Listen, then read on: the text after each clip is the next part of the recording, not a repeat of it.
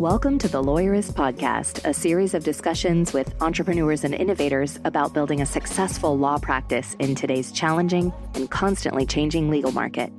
Lawyerist supports attorneys building client centered and future oriented small law firms through community, content, and coaching, both online and through the Lawyerist Lab. And now, from the team that brought you the Small Firm Roadmap and your podcast hosts. Hey, y'all. I'm Zach Glaser, and this is episode 490 of the Lawyerist Podcast, part of the Legal Talk Network. Today, I talk with Labster Ryan McKeen about the Emerging Leaders Retreat that Stephanie ran for his firm. Today's podcast is brought to you by iLawyer Marketing, so stick around and I talk with them later on. As you can probably tell right now, I am alone in podcast headquarters today.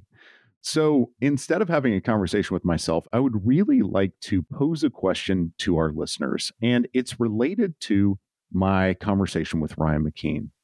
We're talking about emerging leaders and helping facilitate the growth of leaders within your own firm.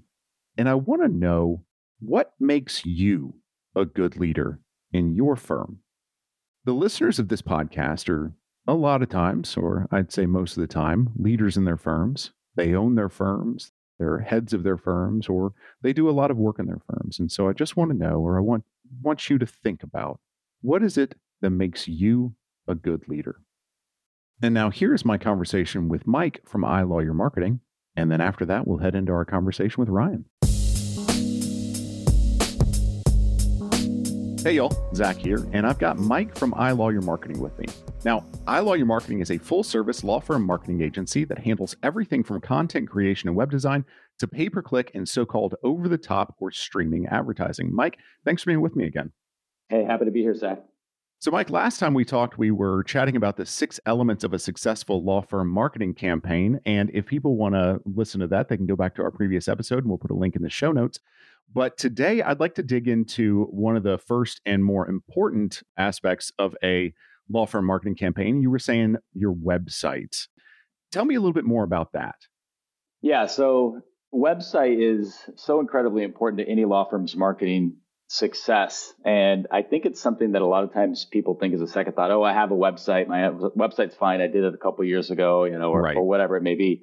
There's a lot more to having a website that helps you to convert than just having a nice design, you know, or something that's been done recently. So one of right. the most important aspects is is that website helping you to convert more of your visitors or is it costing people to sometimes leave your site and go to a competitor's site and obviously you want to avoid that at all cost right so you want to try to right. maximize the conversion of, of anybody that's coming to your site so we've done a lot of research studies over the years really digging into getting into the mind of the consumer what causes them to you know reach out to one law firm you know versus another law firm so we kind of put right. that thought into all the designs and the websites that we create. And so that's what I thought we would we'd talk a little bit about today.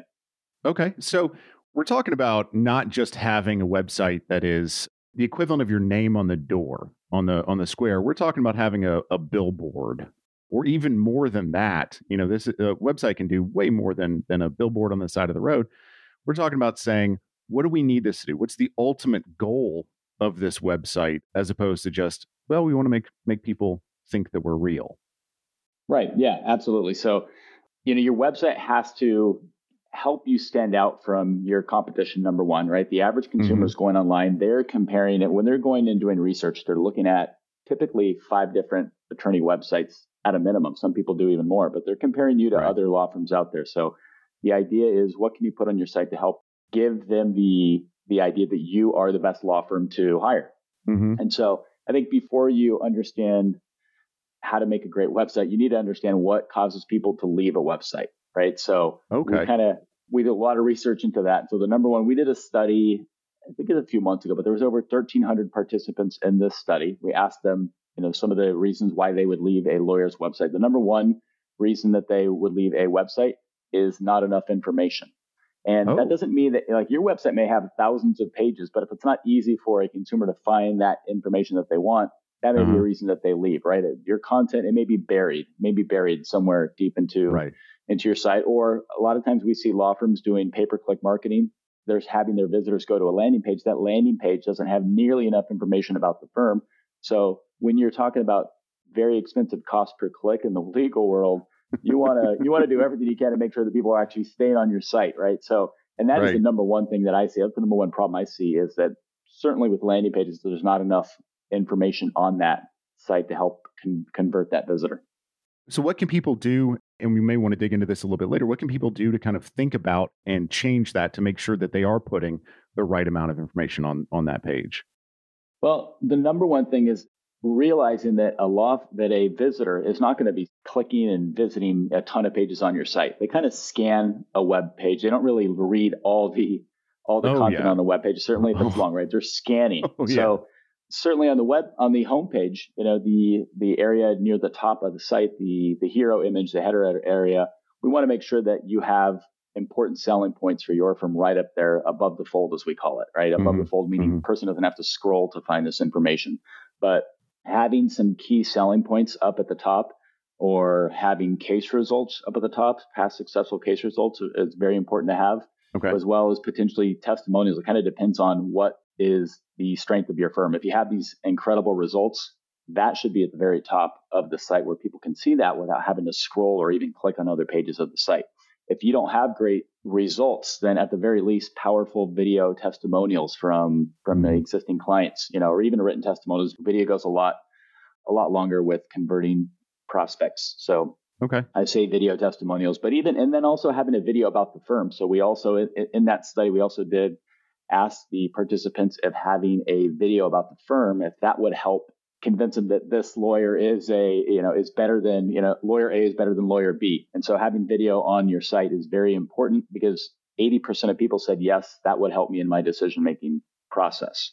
I would not have guessed that. But it makes sense, but I wouldn't have necessarily guessed that. Yeah. So it's very important, especially to a younger audience. I think the younger the people, the, the more important video is. But even across the board, 80% out of, you know, 1,300 participants, that's pretty powerful in terms of, yeah, you better have great video on your site to help you convert. Right, right. Absolutely. So, Mike, obviously, this is a, a, lot of information to pack into just a couple of minutes, and we could talk about this for a long time. So, with that in mind, you guys over at iLawyer Marketing are offering a free 30 minute strategy session, which we have a link to in the show notes. What could people potentially get out of that session? Yeah, they'll get a lot out of that. You will come out of a 30 minute strategy session with knowing exactly what you need to do to improve your website and make it better. Because at the end of the day, the whole goal of this website is to help you convert more leads and help you sign up more new clients. And that 30 minute strategy session, I think you'll go, you'll come away with knowing exactly what you need to do. Well, I, I certainly got a lot out of just this six minutes talking about it. So, you know, multiply that times five, and you've got a lot of value there. And people can find that link in the show notes, or they can go to ilawyermarketing.com. Mike, once again, thank you for sharing your expertise with our podcast listeners. I appreciate it. Uh, you're very welcome. Hi, I'm Ryan McKeen. I'm co founder and CEO at Connecticut Trial Firm in Hartford, Connecticut. We are a personal injury firm. I'm also a graduate of Lawyerist Lab, and I have been coaching at Lawyerist for probably, I think, the past three years, uh, which has been awesome for me. Yeah, Ryan, I think you've been coaching about as long as as I have here, in kind of the same capacity, and in not we're not you know, day to day all the time, but really more subject matter expert sort of things. So I appreciate you being with us today. And I, I always enjoy talking with you. Well, thanks for having me, Zach. And likewise.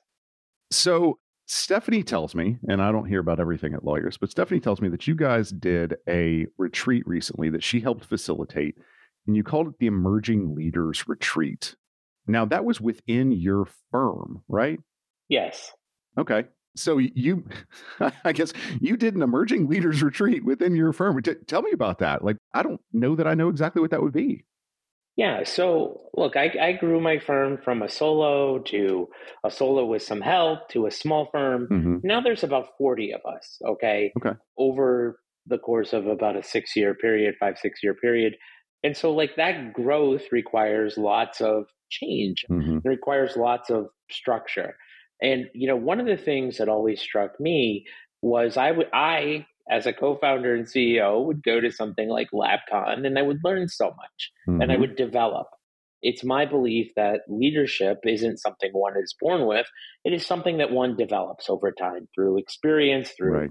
learning, through workshops, and it's something that we can improve. Mm-hmm. And so as our firm grew, we not only needed to grow managers of things, we needed to grow leaders of things to get us to the levels that we wanted to do. Mm-hmm. And so I'm like, well, we can't just expect our people to lead if we're not giving them the tools. That's why I invited Stephanie up because as somebody who's been to LabCon, I think probably four times, I saw her as an amazing facilitator mm-hmm. at LabCon. And I'm like, well, I can't bring everybody to LabCon, but what if I brought LabCon to us? Right. And that was the impetus for bringing Stephanie up to Hartford. Okay. I love that. I know that you've touched on this a little bit, but what were you trying to get out of her coming up there or, or somebody coming up there to create this? So, what we did is we identified probably about a dozen people on our team who mm-hmm. were stepping into or were in who or are expected to be in leadership roles, right? right? And so we segregated those folks out from our team and we said, look, we're going to give you some leadership training, mm-hmm. right? We're going to give you some um, ideas on how to deal with conflict, some ideas on how to delegate, some ideas on how to coach up, how to encourage, how to goal set.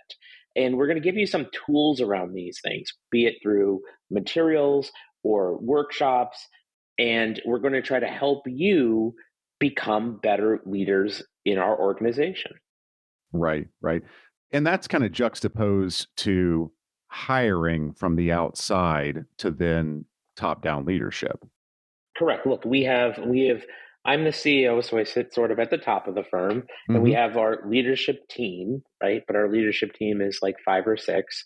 But we need a whole nother layer beyond that of people who aren't just managing, people who aren't just producing, but people who are leading their own departments and their own small teams within our team.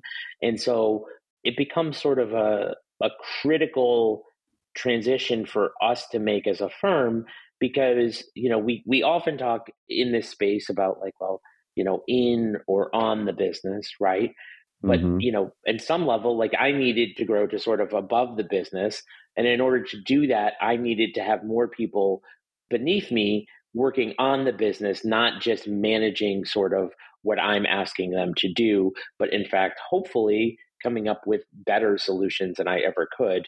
It's just, it's a reaction to the organization just being much more complicated with a lot more things going on. And the belief is that if we invest in people and we invest in their skills, we're going to get better results. That would make sense. I don't know how old the adage would necessarily be, but you know, if, if you're hiring from within, if you're helping your people become, you know, right butt, right seat, it's cheaper than than bringing somebody else in, frankly. So your firm kind of has become a little bit more complex in its its organizational structure. When did you start thinking, I need to put these people into there? I, I need to help those people in that area grow. I would say somewhere between the size of about 20 to 25, mm-hmm. like that became a real pain point. Like yeah. we were both large and small at the same time. And so we didn't have well defined org chart. We had an org chart, but it just mm-hmm. broke, right? Mm-hmm. As you grow, things break. And what we needed to do as a firm was to operate efficiently, not, you know, all of us making every decision, but to delegate those decisions to and essentially develop teams of specialists, right? Mm-hmm. In any sort of organization, you know, you've got marketing, you've got your intake, you've got your production, you've got your finance, you've got your operations. And so we sort of needed, you know, maybe in a larger company like VPs or a smaller company, department heads, or mm-hmm. you could even call them team leads, as we sometimes do, of those various firm functions. Right. So, as a weird aside, I would love for people just to roll back just a second to listen to you rattle off, you know, all those portions of your firm as they, you know, kind of exist right now. You've got marketing and operations and and all of those that looks significantly different, I think, than a lot of firms envision themselves, you know, as they're going because they think, okay, attorney at the top and attorney ownership. So are you promoting and pushing attorneys into these positions? No, not always. For example, uh, last summer we uh, hired a guy by the name of Kyle Bergquist uh, to be our COO. Mm-hmm. Kyle has a master's in business from University of Virginia, has 25 years experience with big, small companies, no experience in legal, mm-hmm. but really has a specific focus on data and tech, which is where we felt like we needed the most we needed somebody at the helm.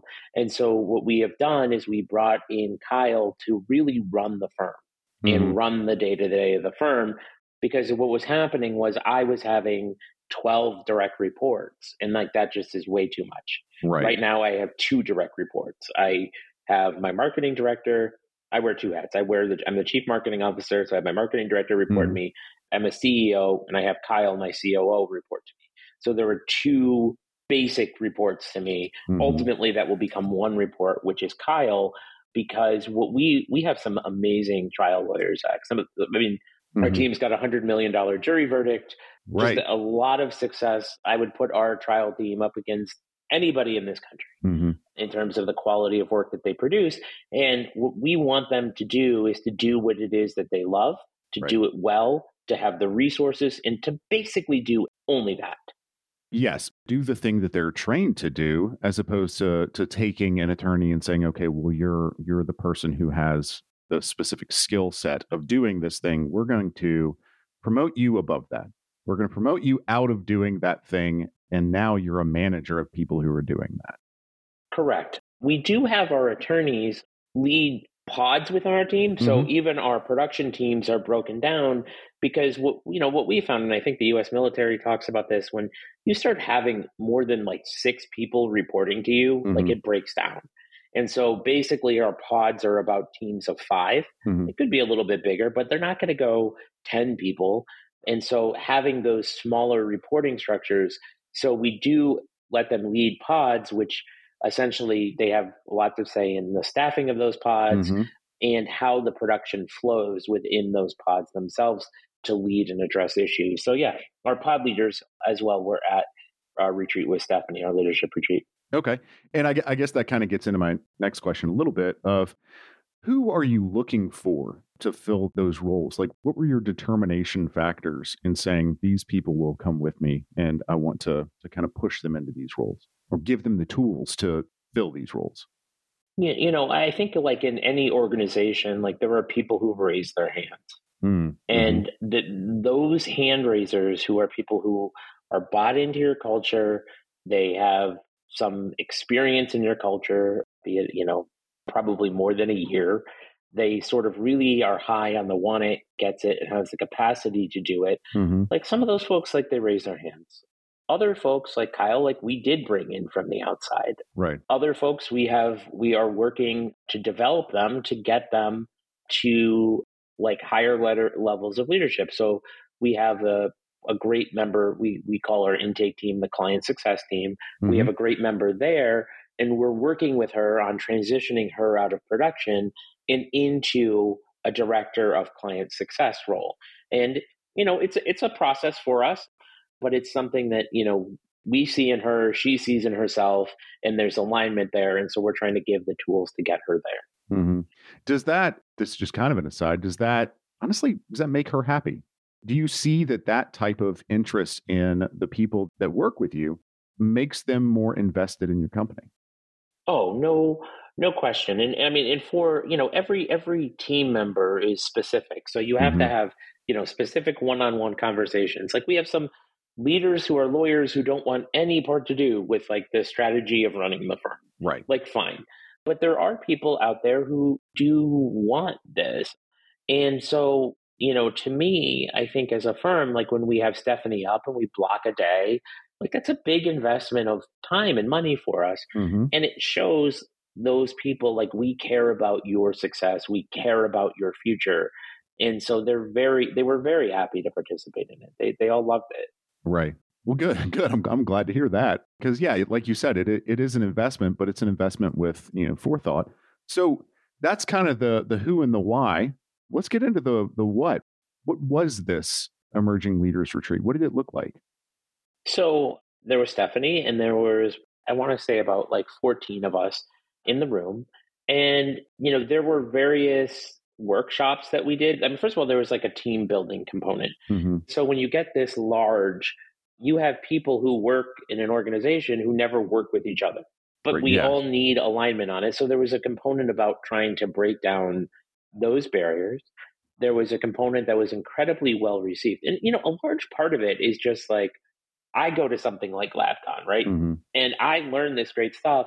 And then I come back to my office and I try to teach it, but it, maybe it falls on deaf ears, so to speak, in the right. sense that they've like, Ryan, why are you talking about us again about something you learned at some conference?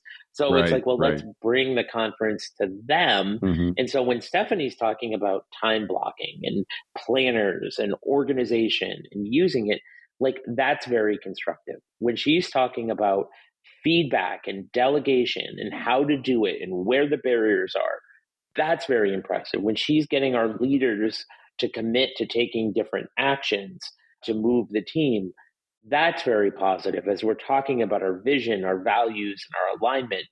Look, we didn't produce any revenue that day, but that is a, the sort of secret sauce that has allowed us like these kinds of things. This is not the first time we've had Stephanie up, right. but these kinds of things are the things that have allowed us to grow and will continue to allow us to grow in a way that is not overwhelming and is really kind of healthy and sustainable as much as it can be. Okay.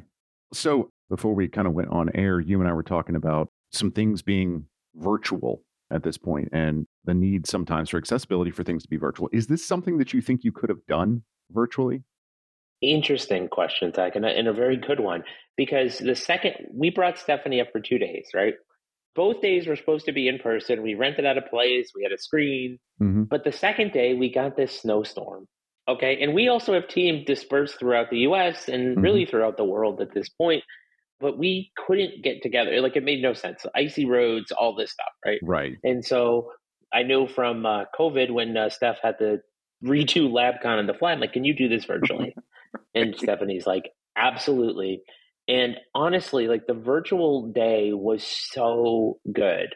Like as much as I like to spend time with Stephanie, I don't know if I'd fly her up because the virtual was almost better in the sense that first of all, everybody's on an equal playing field. Like we're all on a screen.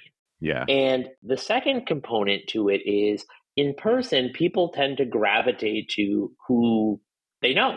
Like yeah. that is human nature. Yeah. And in Zoom, Stephanie would just like randomly assign rooms.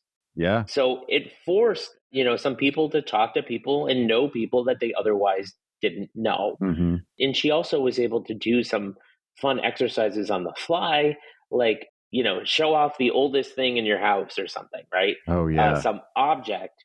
And, you know, you couldn't do that in person. So our team got a lot of value out of that second day being virtual. I was nervous about it going in, but I walked out like, I think we should just do this um, because it was that good. Mm-hmm. And, and, like cost aside or anything aside, I think it was a better format. Yeah. But in a way, you know, in, in the in person format is there's a an aspect of, hey, everybody who's here, we've invested in you. We right. decided to to parse out this amount of money to fly somebody in, to rent this area and all that. But yeah, I, I really like the kind of even playing field aspect of Zoom. I think that's a great way for things to do. But you could do that. I, I know that Stephanie has facilitated that type of thing at, at LabCon anyway, where it's like, okay, table five, who's been randomly assigned, you're going over here. So, what kind of feedback did you get, or did you get feedback from the participants? Were they happy about it? Well, I guess so. There's kind of two different types of feedback. I think there's one, hey, this was a great thing, or this was a bad thing. And then there's two, here are all my ideas you know there's that that water cooler effect the creation of a group that is thinking about you know things bigger which i think is probably the goal of it anyway so what what kind of feedback did you get from your team yeah we got overwhelmingly positive feedback a lot of our team and we didn't realize it like struggled with like time management mm. so hmm. i think uh, stephanie probably sold more planners than anybody in human history in a short period of time you know there are definitely some ideas that we got. But for us, we run on EOS, like we've got mm-hmm. ways to escalate ideas. We're constantly doing it. I think for us, two things. I mean, I think the goal was to create alignment. We have a lot mm-hmm. of new team members, getting them bought into the vision and values of the firm because I can say vision and values and I can talk about it, right? Easy. But when I have one of our members of our client success team who's been with us for a year and a half talking to new employees about what the firm is and what we do, and she's saying the words I would say, it's more powerful coming from her. Mm-hmm. And so there's a lot of that that was going on. And I feel like even more than any sort of like one idea. And like, yeah, there was like, you know, can we create a Slack channel for this? Or, right, you right. know, this is something that's maybe slowing us down. We had sort of ideas and all that. It was the cultural buy-in and sort of excitement that came from it all that I think was uh, was very valuable. Mm-hmm. Do you think that you would do this again? Yes, I wouldn't not do it. Yeah, because like anything else, like leadership is a skill skills take time and energy and coaching to develop and you pay either way. You can either invest in those skills or you can pay for the consequences of not investing in those skills.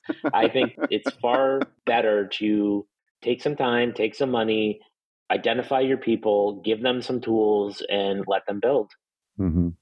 well so ryan I, th- I think anybody listening to this podcast would say okay well ryan has some pretty good leadership skills because I think that it takes that in order to, to put something like this together and to invest in, in your team. What sort of resources or tools would you suggest somebody listening to this podcast kind of look into in order to develop their own leadership skills? You know, I mean, like there are some books that are good places to start. Mm-hmm. You know, mm-hmm. Radical Candor may be a good book for people who are in leadership roles. You know, anything by like Cy Wakeman, I think is very valuable. If you can mm-hmm. listen to her on a podcast or YouTube, and also sorts of notions of time management and buying time through the elevation of others, not just the delegation to others, but it's like, hey, if you are a good client success intakes person for mm-hmm. us, if you can train three people under you to be as good, like that's really amazing. Like that's where the real value gets added to your career, the organization, and our clients, frankly.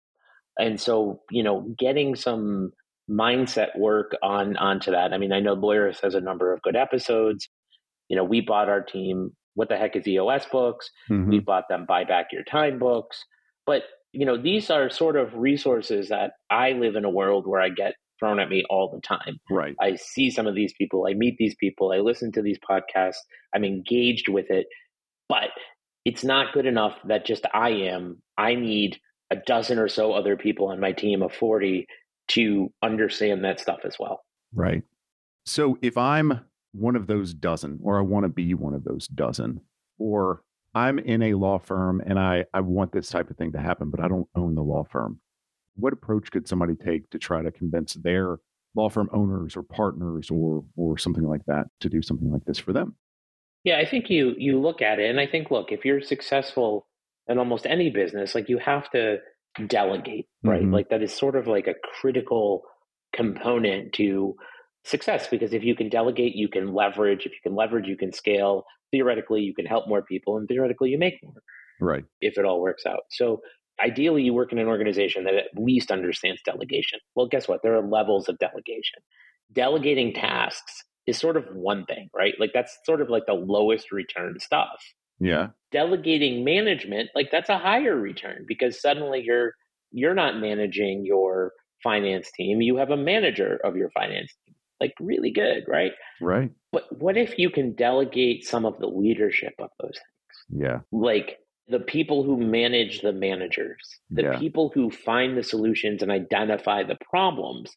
And I think to me, like just from a business perspective, like investing in those people, those things, like that's where the return is organizationally. And those things do show up because otherwise your time and your systems just get eaten up with all the consequences of not dealing with those things. Mm-hmm. Mm-hmm. There's a management burden, there's a task burden, and there's a leadership burden. And you should be thinking about delegating the leadership part of it. Yes. I think that scares the shit out of lawyers and, and people that are used to having total control of everything, though? Uh, good. Um, it should. but you know, if you're if you're out there and you're hearing that, mm-hmm. like, look, like part of the process here is you've got to do work on yourself. Mm-hmm. Why do you feel that way? Go back to talk to a therapist. Like, what in your childhood makes you you feel that way, right? Look, and it, there's nothing wrong. I never want anybody to think that like having a three person firm is worse than having a 40 person firm. Lord right, knows it's right. not. It's just different. If that's your if that's your bag, like fine. Mm-hmm. But at some point you have to let go if you want to grow to scale. You have to get used to letting go. I mean, there's a there's a line about like Mark Zuckerberg and Facebook where you know Zuckerberg originally wrote all the code for Facebook, mm-hmm. and then he realized like if he was going if Facebook was going to succeed as an organization, he couldn't write any of the code, right? right.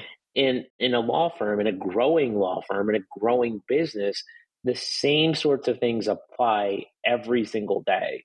And in fact, like if, if you're out there and you're listening, I would I would say you know every Sunday write down three things one is what's going to make you money this week. Two, what's going to make you more money long term. And three, what can I stop doing? Mm. Right. And mm. some of it is going to be like, okay, I, I'm going to stop answering the phones. And some of it's going to be, you know what? I'm going to stop leading our intake team. I'm going to yeah. give them the tools that they need. I'm going to put them in groups that they get. I'm going to give them some targets to shoot for. I'm going to give them some training. And I can tell you, like, what's a better life for me like it is delegating that unquestionably but right that's me right but i i also think that if somebody looks at their values their vision and their values that that's probably built into there you know i know on a lot of podcasts we've said how do you deal with some of the issues that you come up with in your firm and you look at your vision and your values and if your vision and your values says i'm taking off fridays or i want to spend more time with the kids well one way to do that mm-hmm. and certainly a much more direct path than other things is to to delegate the leadership. Yep. So, what did you get out of this retreat? I get a lot because one of the best things about bringing in an outside facilitator is I don't have to facilitate. Like that's a whole skill set. That's right. a lot of energy and it's a lot of effort to keep going. I can sort of sit back and listen. Mm-hmm. And if I'm in a group uh, for, I'm not the one presenting out, I'm encouraging somebody else to present out. Mm-hmm. So to me, I get a lot of observation of people, of thinking about ways we can support them in other ways. So, say somebody really is struggling with giving feedback to others, and I can say, you know what, this book, Radical Candor, really helped me. Here, you may want to read it and right. give it to them. So it allows me to sort of observe what's going on in the field a lot more than I could if I was having to be Stephanie essentially and facilitate. Right, right. Ryan, I could probably ask you questions about this all day because it's it's fascinating. You obviously, you know, got a lot out of it and, and know a lot about it, but you know a lot about running a, a firm and you've you've taken your firm from, you know, like you said, one person, three person shop to what it is now. And I think the results speak for, for what it is now. But so I always appreciate talking with you. But if people want to hear more from you, more of your voice, they can always find you. I, I find you a lot of times on LinkedIn. I think that's a great place to hear from Ryan McKeen. And where can they find you? How can they they connect with you there? Zack, you hit the nail on the head. I'm on LinkedIn. I try to post every day. I share my thoughts on uh, whatever and as honest and authentic of a way as I possibly can, usually before I have coffee. and I always respond to DMs, comments, usually results in phone calls on my way into work trying to help people through stuff. But I've been given so much by people, including, you know, lawyers. Like I was just so inspired by, you know, Sam and Aaron talking and mm-hmm. posting mm-hmm. that uh, I sort of see myself as a way to continue this forward. Like they inspired me to start my firm, and it's like part of the same conversation. Oh, I love that. Well, Ryan, once again, thanks for for being with me. I always appreciate talking with you. Thanks for having me, Zack. The Lawyerist podcast is edited by Brittany Felix. Are you ready to implement the ideas we discuss here into your practice? Wondering what to do next? Here are your first two steps. First, if you haven't read the Small Firm Roadmap yet, grab the first chapter for free at lawyerist.com forward slash book. Looking for help beyond the book? Let's chat about whether our coaching communities are right for you. Head to lawyerist.com forward slash community forward slash lab to schedule a 10 minute call with our team to learn more. The views expressed by the participants are their own and are not endorsed by Legal Talk Network. Nothing said in this podcast is legal advice for you.